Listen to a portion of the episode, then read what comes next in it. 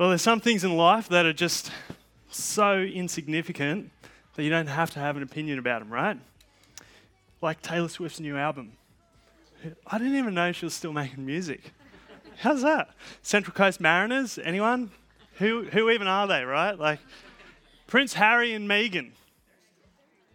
Who gives a, like I can't say that. who cares what they're doing? Like who gives a hoot? Yeah, hoot. I don't give one hoot about them and what they're doing. but there are some things that start to matter a little bit more that you start caring about it, right? And you start having to have opinions about it, right? So KFC or Macca's. That's important. Obviously, there's obviously a right answer to that. And I don't want to waste my time and money with an inferior takeout. I'll let you think what you, you're going to think there. But then there are some things that demand an opinion from you. You can't not have an opinion about them. What if I got up here and I told you there's a bomb in the room, it's under one of your chairs, and it's about to go off? You have to have an opinion about that statement, right? If you got up and you just ran out of the room, your opinion would be, I'm serious. There's a bomb in here. But if you just keep sitting here like you are, you probably think I'm full of rubbish and there's no bum in the room. It demands an opinion. I reckon as we read through Matthew, we hear about Jesus and we read stuff that demands your opinion. We've got to make up our minds about who we think Jesus is. What is your opinion about Jesus? Hopefully, we can figure that out together tonight. Let me pray before we jump into that. Heavenly Father, um, yeah, we give you thanks for a new year, a new term. Uh, we thank you that we can read from your word and see the person of Jesus. I pray that we hear and see Jesus tonight, that we'll be able to make up our minds about who we think he is, and that you'd help us to be able to do that. And that you would give um, me clarity as we walk through this passage in your word, and pray these things in your son's name. Amen. So, Jesus is someone that you've got to make up your mind about. I might stand here so you can see most of the PowerPoints. That's my first point. If you've got notebooks, take it down, jot it down. That's what we're going to be working through. Jesus is someone that you've got to make up your mind about. This is the first thing that we see in the passage that we're looking at tonight. Have a look in um, verse 13 of chapter 16. It says, When Jesus came to the region of Caesarea Philippi, he asked his disciples, who do people say the Son of Man is? Now, the Son of Man is just one of Jesus' ways of talking about himself, and he's looking for an opinion, an opinion that's out there from the people. So, what do the people think? Well, have a look in verse 14. It says, They replied, Some say John the Baptist, others say Elijah, and still others, Jeremiah or one of the prophets. Now, that, that's a pretty weird answer, right? What's going on with John the Baptist, Elijah, and Jeremiah? What's with these people? Well, John the Baptist is dead, right? He's died recently. So some people think that Jesus is like the ghost of John the Baptist and he's come with all his ghost powers and that's how he's doing crazy stuff, right? His, um, it's like a spiritual answer. It's a bit superstitious, right? Or some people are saying he's Elijah or Jeremiah. Now, what's with these guys? Well, they were just these big bunces of the Old Testament. They were these big prophets who were close to God. God would speak to them, and they'd speak to the people of Israel, right? God's people. And I reckon it's another way of saying, well, Jesus is like one of these big guys from the Old Testament. He's really wise, he's got heaps of insight and wisdom. He's a good guy, but he's not God. So, the answer so far is that He's a spiritual, ghosty person with lots of power, but he's not God. Or he's a good guy, but he's not God. They're the opinions so far. I reckon that's not fun to what a lot of people today think about Jesus. I think it's pretty hard to find anyone who actually thinks Jesus didn't exist, but it's pretty easy to find lots of different opinions about who Jesus is and what people think he is. And you can make your opinion about Jesus. This might be you. You might think those things about Jesus. He's pretty good, or he's, he's a good teacher, or he's not God. You can make those opinions sound pretty reasonable. You can say, I'm not, I'm not denying Jesus existed. I think Jesus was a real bloke, and I'm happy for you to think what you're going to think about Jesus. That's cool with me. It's cool with you. I respect that. Sounds pretty reasonable. But do you hear what's behind that opinion? It could be that you think he's a good guy, but he's not God. See how it sounds reasonable, but behind it, you think it's a lie. And how good can something be if you think it's delusional? Or you do think he is God, but you're not interested in him. You're not going to follow him. In which case, you're a straight out rebel against God. Often that's at the heart of the opinion about Jesus and who he is. Because if he is God, that means I'm wrong about a whole bunch of stuff in my life. And if he is God, it means I have to change my life if I'm going to actually believe that's true. Often we don't land at that conclusion because it means too much in our life has got to change. We all have these opinions about Jesus because who we decide he is has a big impact on our life. Let's have a look at another opinion in verse 15. Pick your Bibles up. This is Jesus again. He's asked the disciples what the crowds say, but then he says, But what about you? He asks, Who do you say I am? Simon Peter answered, You are the Messiah, the Son of the living God. Now, we'll flesh this out, what it means to be the Messiah, in a bit, but essentially, it's a claim that Jesus is God Himself. But notice how the question's personal. It's not about the crowds anymore, it's about what His disciples think. Jesus cares less about the crowds and more about individually what do His disciples think. And I reckon if you were there, Jesus would ask you, What do you think about who I am?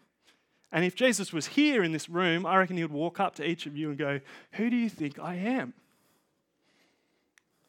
And he kind of does, doesn't he? As we pick up this Bible and we read this book, it jumps out at us and we ask this question to ourselves wait, hang on a second, who do I really think Jesus is? If Jesus is God, what does that mean for my life?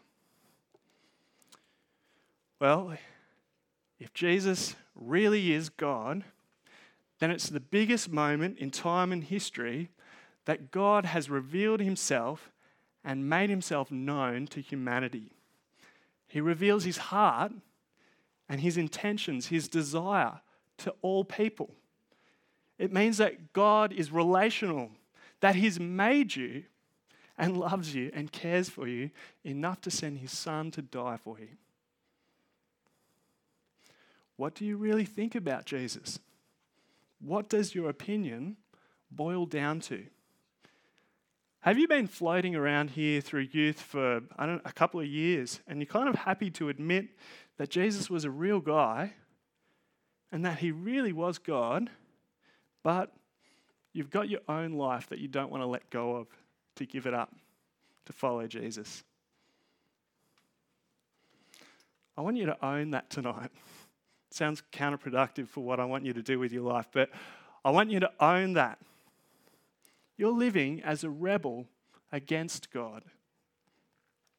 Or are you here and you think that this is all just a bit of a joke? I want to encourage you, push into that. Christianity isn't some fairy tale that can't be tested. No, it's these are real events that have happened in history. The tomb was empty. There were witnesses who put their fingers in Jesus' hands and feet of the resurrected Jesus. He was crucified. Use your brain and give Christianity a run for its money. See if you can prove it wrong. I dare you. Or are you someone who, over the last bunch of years, has slowly come to sort of doubt Jesus, doubt that he is God, doubt that he's good? Let me tell you, we all have doubts. I have doubts. We all have doubts. So, what do I do? I keep coming back to the Word of God and I see how it makes sense of the world that we live in. and I see Jesus in the Gospels, and I see that he's not some fictional, fake cardboard cutout of a character, but that he's a real person. He's not made up, and he's not crazy. He doesn't spurt crazy stuff. He speaks with an authority that doesn't sound made up at all. He speaks as though he actually does have authority. Why don't you pick up your gospel, start with the Gospel of Mark, and read through it and look at who Jesus is. See if he strikes you. Jesus, the man who walked the streets of Palestine and was crucified out the backyard of Jerusalem, is someone that you have to make up your mind about. You can't get away with not having an opinion about him. Own it, be honest with where you're at, and let's start from there, okay? So, a helpful question that you might ask as you wrestle with this kind of stuff is what's stopping me from believing that Jesus really is God? Or maybe you do want to follow Jesus, but you're not ready. So, what's stopping you from wanting to follow Jesus? What's the block? Let's talk about that. Talk to a leader about what you think. There's no judgment there. We're happy to meet you where you're at, and we're happy to talk about what's on your mind. Please grab us, talk to us. But if Jesus is the Messiah, the Son of the living God, what does that really even mean anyway? Which is my next point. What does this all mean? Let's figure this out. We saw in verse 16, somebody comes out with their opinion. We read that Simon Peter answered, You are the Messiah, the Son of the living God. Peter's got an answer, right? The Messiah, Son of the living God. But does he know who that is? Who is the Messiah? What does that mean? Do we know what that means? What is a Messiah? Well, Messiah comes from the Hebrew word Masha, which means anointed with oil, right? As you go through the Old Testament, who do you reckon was anointed with oil? Give me some answers. I heard David whispered. Just yell it out real loud. It's David, yeah. David's anointed with oil. You went like straight for the jugular. That's like the answer that I wanted. um, David, yeah. He's anointed with oil because he's made king. The kings of the Old Testament are anointed with oil as they become kings, right? So when I think king, what's something else that you think about? Give me, give me a shout out again. Kingdom. Bam! Wow, this is like really, you guys are onto this. When I think king, I think kingdom. A king is the ruler of his kingdom. Now, imagine, well, wait, don't imagine yet. The king's job, right, is to bring peace and protection to the people that's in his kingdom. If a king doesn't care about that, he's not a very good king, is he, right? But Imagine a king is gone for a long time. He's been away, and while he's gone, his kingdom is ravaged by war and famine and death. It's a shambles, it's falling apart. But with the return of the king, what would you expect? You'd expect that he would bring his rule back, he would rally his armies and fight against the enemies of his kingdom, he'll destroy them and bring back peace to the people of his kingdom, right? That's what a king's job is. Like, imagine Aragorn. The story, you guys like know Lord of the Rings. We always go to Lord of the Rings, it's such a good thing. But Aragorn, his father Isildur, he destroys Sauron on the slopes of Mount Doom. Do you remember the scene in the movie? Cuts off his finger, but he dies in the act and Sauron sort of loses all his power. Isildur's dead, right? But Sauron still sort of lives and he regains his strength. And while Sauron, I mean, Isildur's dead, Aragorn's just a ranger. Aragorn's a son of the king. And Sauron starts wreaking havoc on Middle Earth, right? He's like destroying things, orcs are going everywhere. But with the return of Aragorn as king of Middle Earth and his like crew of his mates, he can't do it by himself. He brings back peace and protection to the people again. Now, in the Old Testament, that's exactly the type of picture of the Messiah, the King, the one who's expected to return. That's exactly the type of picture we get. So, we're going to jump to an Old Testament passage to look at this in detail and flesh out what does Messiah mean in the Old Testament. So, we're going to look at Psalm 110 on the screens. Um, And this is like the most quoted piece of literature that you'll ever read in the New Testament. The New Testament writers go back to this psalm again and again and again because it holds the keys to our concept of what a Messiah is, right? So, it starts by saying, The Lord says to my Lord, Sit at my right hand until I make, an, uh, make your enemies a footstool for your feet. Now, who's speaking? Well, it's a psalm of David. So, David's speaking, but he's saying, The Lord, God, says to my Lord. What does that mean? It means God is addressing the Lord of David, one greater than David, a greater king than David. So, what does God say to this king? It says, The Lord will extend your mighty scepter from Zion, saying, Rule in the midst of your enemies. Your troops will be willing on the day of battle, arrayed in holy splendor. Our young men will come to you like the dew of the morning's womb. It's a picture of complete conquest enemies will be in the midst of the king, and the king will rule over them. His troops will be like the dew in the morning. Have you ever looked out onto your backyard in the morning and you see every single blade of grass and it's got this dewdrop on it? That's the king's troops. They'll be like that, and he'll bring destruction on his enemies. Have a look, keep coming down with me to verse 5. There's a bit in the middle, but I've skipped it because we can't go through it all. But it says, verse 5 The Lord is at your right hand he will crush kings on the day of his wrath. He will judge the nations, heaping the dead and crushing the rulers of the whole earth. Nothing is standing in the way of this king. God is at his right hand, and even the kings of the enemies are crushed beneath his feet. Now, when Peter says to Jesus, you are the Messiah, the Son of the living God. This is exactly what he has in mind. This is the whole expectation of the Old Testament of who the Messiah is a king who will come to crush enemies and save his people. Hectic, right? I hope you feel how, how big that is. Now, is Peter wrong to say that Jesus is this Messiah, the Son of the living God? No, Jesus doesn't turn around and go, whoa, whoa, whoa, whoa, I'm not this guy. You got it all wrong. Um, let's backpedal a bit here. No, have a look at what he says in verse 17. Jesus replied, Blessed are you, Simon, son of Jonah, for this was not revealed to you by flesh and blood, but by my Father in heaven. In other words, Jesus doesn't correct Peter, he affirms him.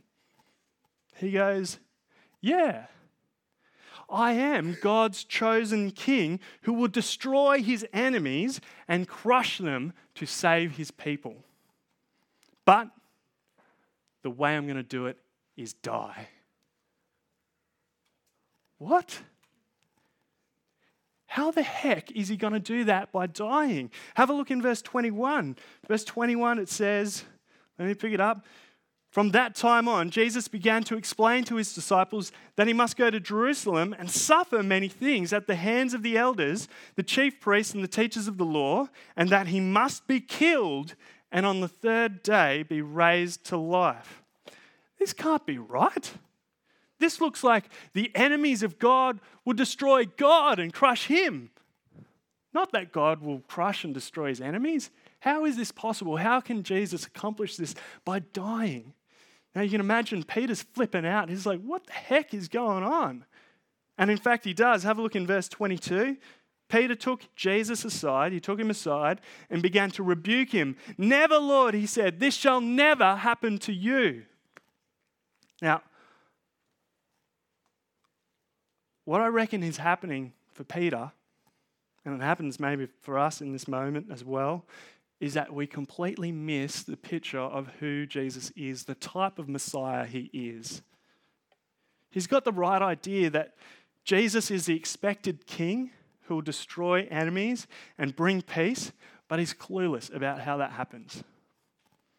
Jesus won't destroy God's enemies by coming and dropping a bomb on them.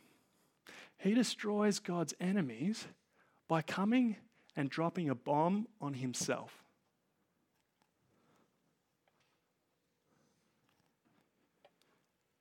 He goes to the cross to die the death of God's enemies. How unexpected. See, we, you and me, each one of us, are the enemies of God. You and me. We've all been rebels and rejected God as king. Some of us live our lives as though God wasn't God at all. And you're saying to the God who made you, when you live your life like that, you're saying, I'm in charge. I'm going to run my life. I tell me what to do. Let me tell you, that was a sin of Adam and Eve, and it's a sin of us today. Each of us has done this, and it's the greatest offense to God, to the God who's made you, who owns you and gave you life. To say that He's nothing to you and not part of your life is an offense to Him. It's like that ratbag kid who says to his parents who've loved him and given him everything that he's got, Stuff you, I hate you. Worse, you're saying that to a God who's much higher authority than your parents. Even your parents owe their existence to God, and that's who you're offending God, the great King of the universe. If Jesus came to destroy the enemies of God, he would be coming for you, he would be coming for me he would come to destroy you. Because that's what we are. We are enemies of God. This is what we deserve. Each one of us should be served the death penalty for our crimes against God. Imagine that the death penalty is served to you in a cup of hemlock poison. This is the, the poison of the ancient world. And when you'd committed a crime of treason against a king, you were given a cup to drink it. So if you've been a rebel to God, this is your, your death penalty. This is your death penalty. This is yours. We've all been rebels to God. I want you to take one, keep it in your hands. This is a penalty that you actually, we all deserve. Why don't you take that? Just pass it around.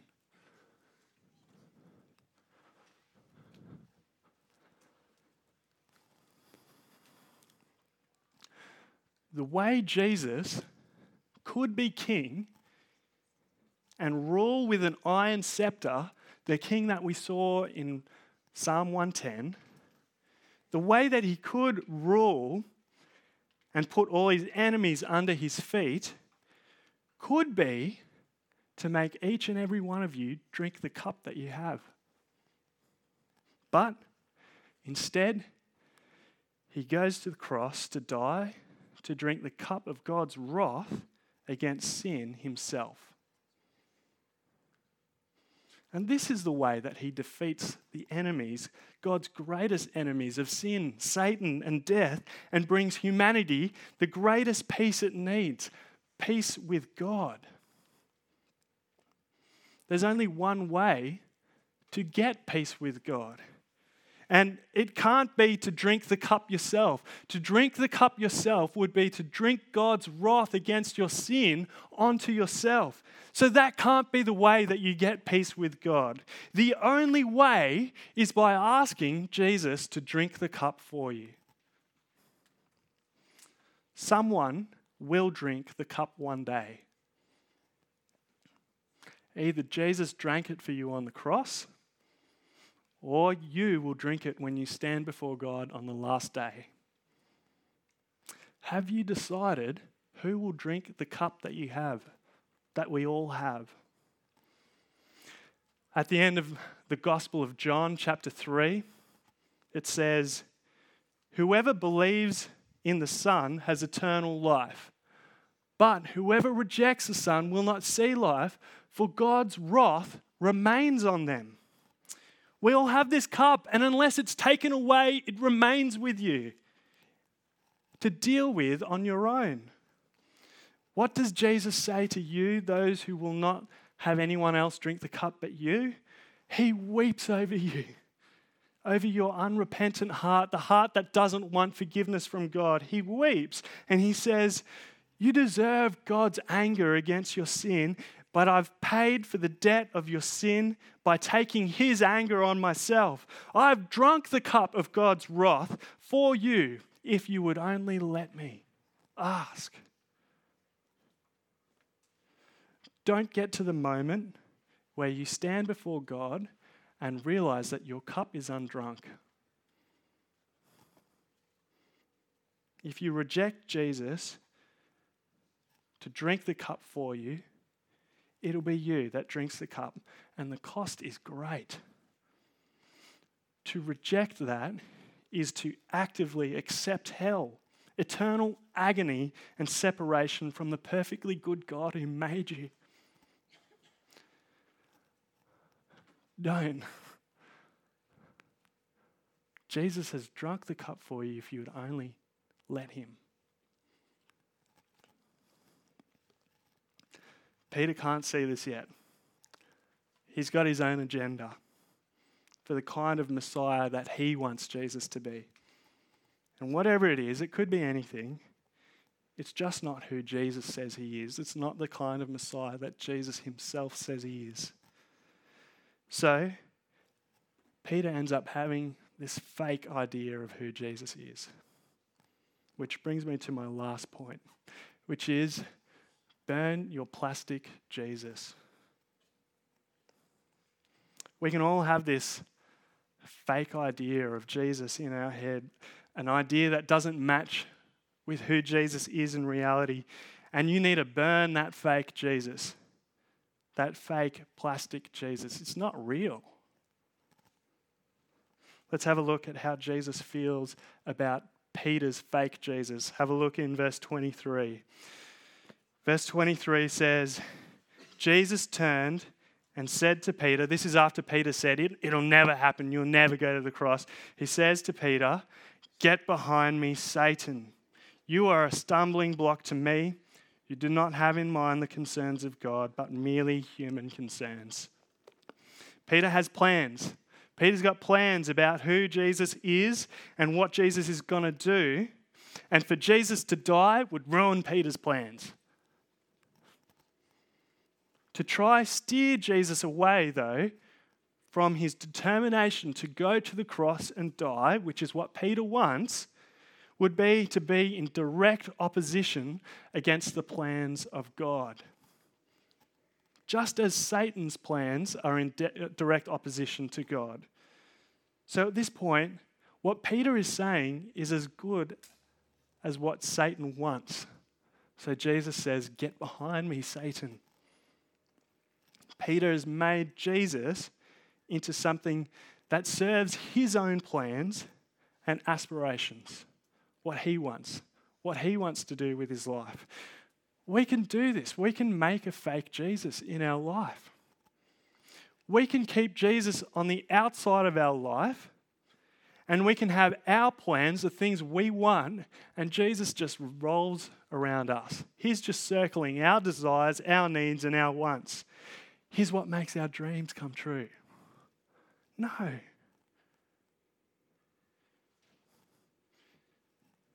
Or we can have this fake Jesus who only becomes important when we really need something, like getting the high mark, or dating that boy or girl, or good weather for your party, or whatever. These are merely human concerns, they are nothing in the scheme of eternity. If Jesus exists in your life just to serve your plans and your desires, you have made yourself a plastic Jesus. What about the token Jesus? This is another type of fake Jesus. The token Jesus is to say you're a Christian on the outside, you wear the cross, but you're not a Christian on the inside. There's heaps of fake Jesuses. There's the shelf Jesus that you just get out when you need him or when it's convenient for you. And there's the trophy Jesus to make you look good and look at, look at what I've got. They're all plastic Jesuses. To keep a plastic Jesus in your life is stupid. It's a dumb security blanket that's too small to hide the, the, the sin in your life. It won't cover it. And it will only make you feel as though you've dealt with the problem of sin. It won't actually deal with the problem of sin in your life. You remain an enemy against God. Fake Jesus can't help you with that.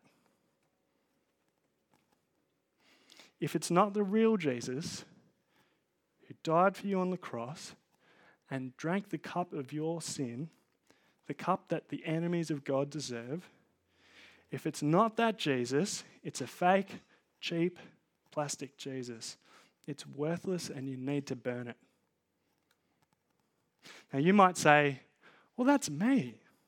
I've done that. I've asked Jesus to drink my cup, the cup that I deserve, and now the job's done, right? What else is there left to do?